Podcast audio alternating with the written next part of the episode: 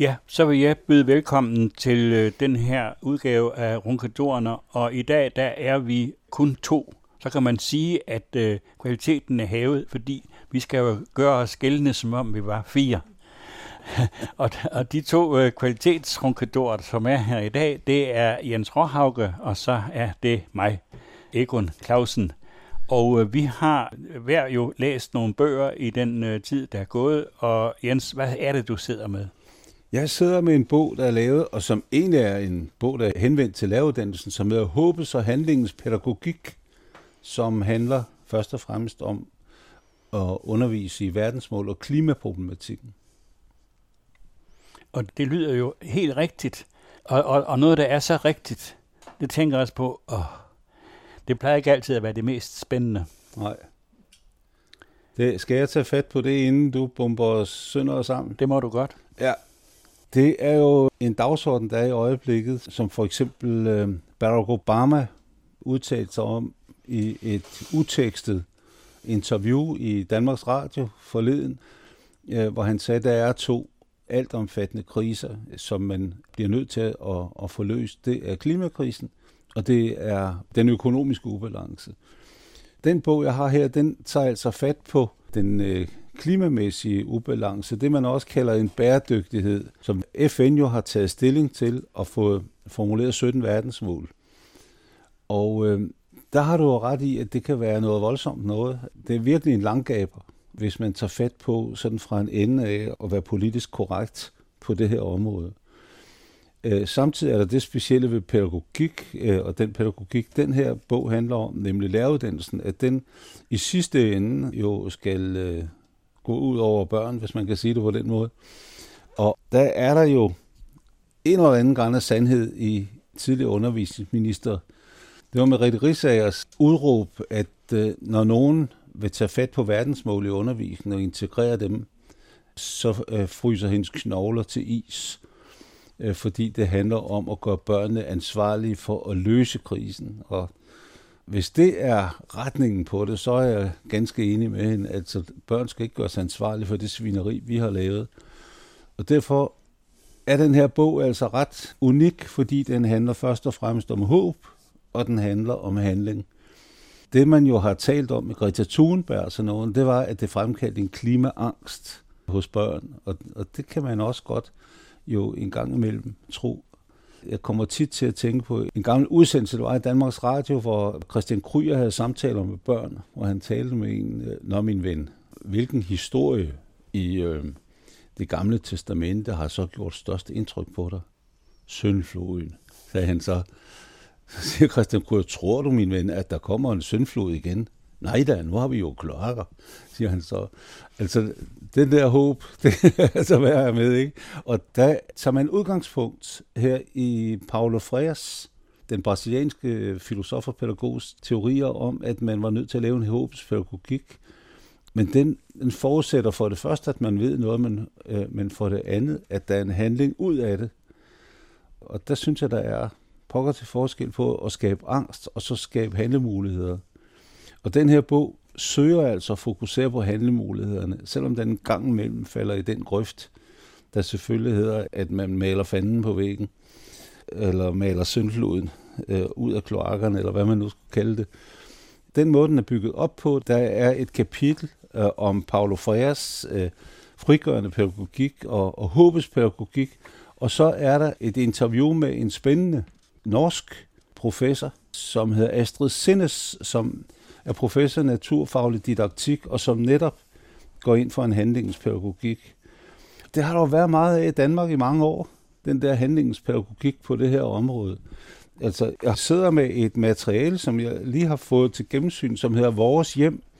Organisationen hedder Ordet Fanger, sammen med øh, vores verdensomspændende firma Ørsted, har sendt ud, som handler om nogle helt enkle øvelser, børn kan lave for at se ud af, hvordan er balancerne i naturen.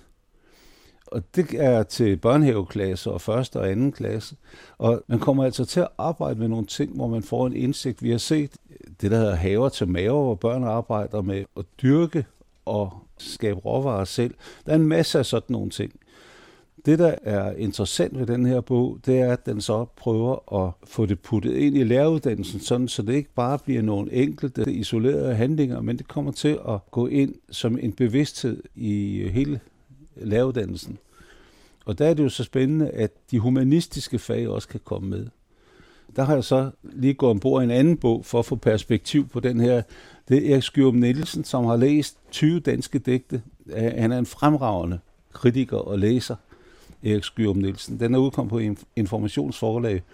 Og der har jeg læst 20 digte fra Kenko og frem til Ursula Anker. Og øh, det, der er spændende ved den, det er, at den eneste, som for så vidt beskæftiger sig med naturen, som natur, det er Jeppe Alle de andre, de er i det dilemma, som vi hele tiden er i, når vi snakker om bæredygtighed. Det er, at vi meget gerne vil spejle os i naturen, eller vi gerne vil opleve naturen. Men Jeppe Åka, han tager naturen for det, den er. Og det er jo et, et godt udgangspunkt for at, at komme videre. Det er også den diskussion, vi i dag har om, øh, når man laver nationalpark, dit og dat, øh, er naturen et eller andet, der skal have fred, eller er naturen et eller andet, som midalderne mænd i, i hvid lykras skal gå ud og, og cykle i? Ikke? Altså, er det en oplevelsesøkonomi, eller er det et, en biotop, vi, vi snakker om? Alle sådan nogle spørgsmål ligger gemt i den her håbes og, og handlingens pædagogik ud fra et, de to grundlæggende ting, som jeg har nævnt, sendes Paulo Freire, og så er der altså en politisk diskussion om bæredygtighed, som tråler igennem skolen, og hvor der er nogle spot på, at der er nogle steder, hvor det allerede fungerer inden for skoleverdenen. Og til sidst så er der det, der hedder en handlingsorienteret didaktik, hvor man går ind og kigger på, hvad er mulighederne i de enkelte fagområder. Det, jeg har imod bogen, det er, at den forholder sig fuldstændig ukritisk til de rammer, som skolen er. Det mener jeg for så vidt er problematisk, fordi hvis der er noget, læreruddannelsens rammer indsnæver, og hvis der er noget, den skolereform, vi har haft, hvis der er noget, dens mål indsnæver, så er det muligheden for at drive den her pædagogik Paulo Freire siger, at det er vigtigt, at børnene og de unge bliver sat fri, så de selv formulerer deres mål. I vores skolereform hedder det, at børnene ikke selv skal formulere nogen mål, men de kan formulere vejen til målene. Så i den forstand kunne jeg jo godt have, have drømt om, at bogen var lidt mere Paulo Freirsk og oprørsk, hvis den skal lykkes. Men så kan man vente om og sige, at det er muligvis en pragmatisk bog, der vil vise, at noget godt kan lykkes inden for de her rammer, vi har. Men er det ikke også sådan, at de der rammer, at det er dem, der nu bliver anfægtet for alvor af lovgiverne? Fordi efter min mening var de jo helt ind at regulere alt for meget, og nu ja. trækker de sig så tilbage igen, så vidt jeg har forstået. Ja, de trækker sig tilbage, men inden den der tilbagetrækning jo altså sket en befrugtning med vanvittigt kan man sige, fordi alle undervisningsmidler, som i dag kommer digitalt, de er bygget op omkring det der med læringsmål. Og... Ja, de er bygget op omkring de her forholdsvis snævre rammer. Der, hvor, hvor kilen er, det er det, der hedder et samarbejde med, med samfundet uden for skolen. Der ligger nogle muligheder. Det er jo et spørgsmål om, hvor mange ressourcer, der kan afsættes til det. Det er ude i den omegn, der, der allerede er sket noget, inden den her bog kom, og inden skolereformen og under skolereformen. Altså for, for mig at se handler det stadigvæk om, at man her snakker om læring, hvor det, det eneste, der kan redde det her, det er for mig at se, hvis man igen sætter på undervisning. Fordi i undervisningen, der er muligheden for, at man opdager nogle mål, som ikke var forudset af lovgiverne. Det er der ikke, når man formulerer læringsmål. Nej, okay. Det den enkelte lærer, der skal formulere læringsmålene. Det er ikke samfundet. I den gode undervisning, der løber man en risiko. Det er, ja. som Biesta mm. kalder den skønne risiko. Ja. Og det gælder jo i al samtale, ordentlig samtale med mennesker. I al, der løber man også en risiko, ja. fordi man er ikke helt sikker på, hvad det egentlig er, der vil ske. Og det er jo også det, der sker i undervisningen. Men jeg, jeg håbede virkelig, at nu, da vi får at vide, at den her skolereform, den har spillet for lidt, så tænkte jeg, det var da skønt, så kan du måske få lidt undervisning igen. Ja. De radikale er lige kommet med et udspil. Ja. Og hvis man ser, hvor mange af, af begreberne fra skolereformen, de trods alt har bevaret, så bliver man ikke vildt optimistisk. Nå. Men, men det er da et skridt den rigtige vej. Ja. Men bæredygtighed forudsætter for, for mig at se en frisættelse, som også Paulo Freire snakker om, en frisættelse til, at man kan forholde sig kritisk til alt og handle ud fra og tage stilling og handle ud fra en øh, kritisk tilgang til det, man oplever og det, man ser. Tak. Det lyder rigtig godt, Jens, selvom det er en lidt trist baggrund. Men Det er øh, ikke Jeppe Aukær god. jeg er helt vild med Jeppe Aak her, men det var fordi, at øh, han også i sine digte både beskriver den verden, som jeg har vokset op i, men også fordi, at nu har jeg ikke læst den der bog, men Jeppe Aakjærs poesi er jo karakteriseret ved, hvad skal man sige, tit er det næsten en opremsning af ting.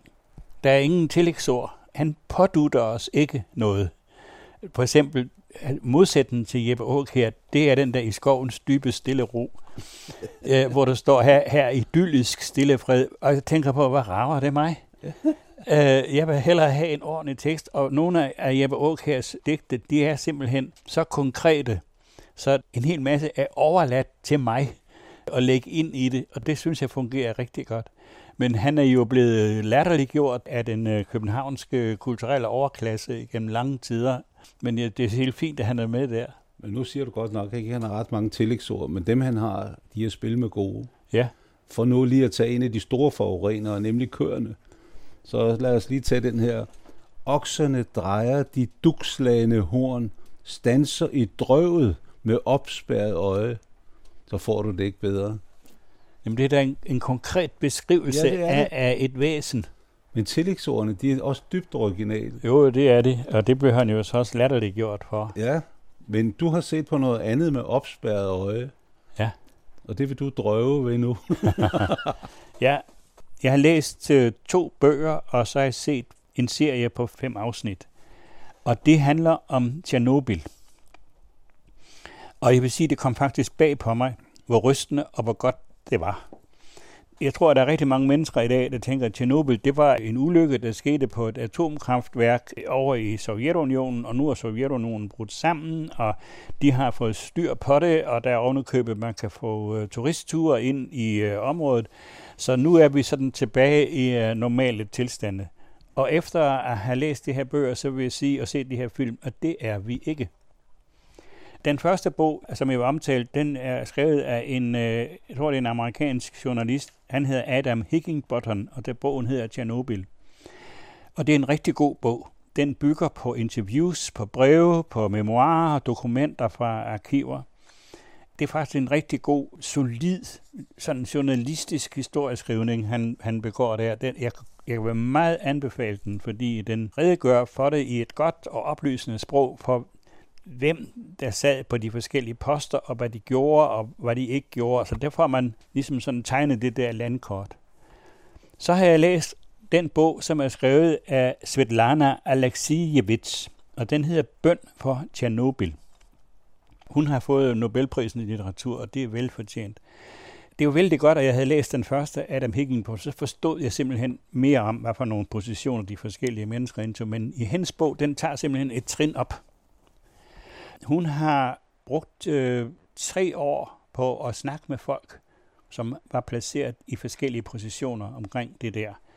Og øh, hendes bog, Børn for Tjernobyl, har dannet udgangspunkt for en serie på fem film, som øh, man kan se på, på HBO Nordic. De hedder også Tjernobyl. Og de der film, de følger i meget høj grad hendes bog. Men hendes bog er bedre end filmen. Jeg har skrevet nogle citater ned, for jeg vil egentlig hellere læse det her højt, så det ligesom er hende, der får ordet, i stedet for, at det bliver mig, der sidder her og genfortæller, øh, hvad det er. Så nu læser jeg altså nogle citater højt fra hendes bog. Hun siger, jeg var vidne til Tjernobyl. Natten til den 26. april 1986 ændredes vores historie sig fuldstændig. Vi foretog et spring ind i en ny virkelighed. Og den virkelighed viste sig ikke kun at være større end vores bevidsthed, men også større end vores fantasi. Alle tidsrelationer ophørte med at eksistere. Tjernobyl er den vigtigste hændelse i det 20. århundrede, til trods for de forfærdelige krige og revolutioner, det århundrede også vil blive husket for. Så skriver hun, der er gået næsten 20 år siden katastrofen fandt sted, men jeg sætter stadigvæk spørgsmålstegn ved, hvad var det, jeg var vidne til? Var det fortiden, eller var det fremtiden? Og den her bog, som hun har skrevet, den handler ikke om Tjernobyl, men om Tjernobyl-universet. Tjernobyl er først og fremmest en katastrofe for vores tidsbegreb. De radioaktive stråler, som er blevet spredt ud over vores jord, vil leve i 50, 100, måske 200.000 år eller længere. Og ud fra et menneskelivs perspektiv er det jo evighed. Det er vi faktisk ikke i stand til at forstå. Har vi kræfter til at forstå og få mening ud af en redsel, som vi ikke tidligere har kendt? Altså 50.000 år, 24.000 år. Jeg så en meget interessant udsendelse om udgravninger i England, hvor man har fundet noget, som er 3.000 år gammelt, og man synes, det er elgammelt, men 24.000 år. Det er vi simpelthen ude af stand til at fatte. Hun skriver så videre, jeg har skrevet på denne bog i lang tid. Jeg har mødt og talt med forhandværende medarbejdere på atomkraftværket med forskere, læger og soldater, dem der flyttede væk og folk der flyttede tilbage. Dengang hørte jeg igen og igen, jeg kan ikke finde ord, som kan beskrive, hvad det var, jeg så og oplevede. Et år efter katastrofen var der en, der spurgte mig, alle skriver, og du bor her, men du skriver ikke noget. Hvorfor ikke? Jeg vidste ikke, hvordan jeg skulle skrive om det. Jeg vidste ikke, hvilken metode jeg skulle bruge, og hvilken synsvinkel.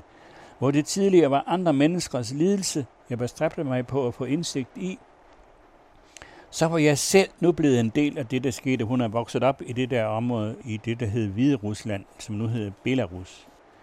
Og hun siger, at virkeligheden kan vi slet ikke holde trit med. Vi bruger stadigvæk den gamle tankegang om fjern og nær, og vores og andres. Men hvad betyder fjern og nær efter Tjernobyl, når skyerne fra Tjernobyl allerede på fjerde dagen svævede over Afrika og Kina? Verden viste sig pludselig at være meget lille. Det var ikke den verden, det havde været på Columbus' tid. Dengang var den uendelig. Nu har vi en anden opfattelse af sted og rum. Vi lever i et rum, der er gået for lidt. Og de sidste århundreder har mennesket godt nok levet længere og længere, men dets tidsmæssige eksistens er stadig ubetydelig og lille bitte sammenlignet med de radioaktive stråler, som nu eksisterer på vores jord. Mange af dem vil som sagt være her i mange tusind år, og vi kan slet ikke se så langt frem i tiden. Det sker også med vores forhold til fortiden, til fantasien, til vores viden. Fortiden, som vi jo tit bruger, den bruger vi jo altid til at, sådan, at styre os og se ind i fremtiden. Den kan vi ikke bruge i den her sammenhæng efter Tjernobyl. Så siger hun, alle ville foretrække at glemme Tjernobyl, fordi ens bevidsthed ikke vil kunne rumme den. Den er en katastrofe for vores bevidsthed. Vores verdensbillede og vores værdier var ødelagt. Men i dag ser hun, at glemslen omkring Tjernobyl i fuld gang.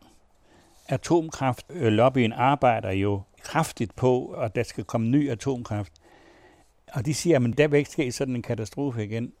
Men efter at have læst Svetlanas bog, så vil sige, at det handler heller ikke kun om at undgå en katastrofe. Det handler også om, at atomkraft er en leg måske, eller i hvert fald er det et virke, som arbejder med nogle helt, helt dybt liggende kræfter i hele universet. Og det skal vi efter min mening holde fingrene fra. Fordi vi er ude og arbejder med nogle kræfter, og med nogle tidsforløb, og med noget, noget som vi faktisk ikke forstår. Når vi siger, at jamen, det var den der øh, katastrofe, det var da forfærdeligt, og det var det.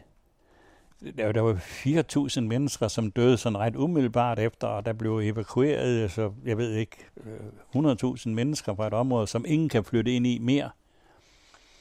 Men det er ikke det, der er den egentlige katastrofe. Den egentlige katastrofe, det er, at vores tidsbegreb og vores måde, eller vores, det, der gælder, når vi skal orientere os i verden, det gælder ikke mere.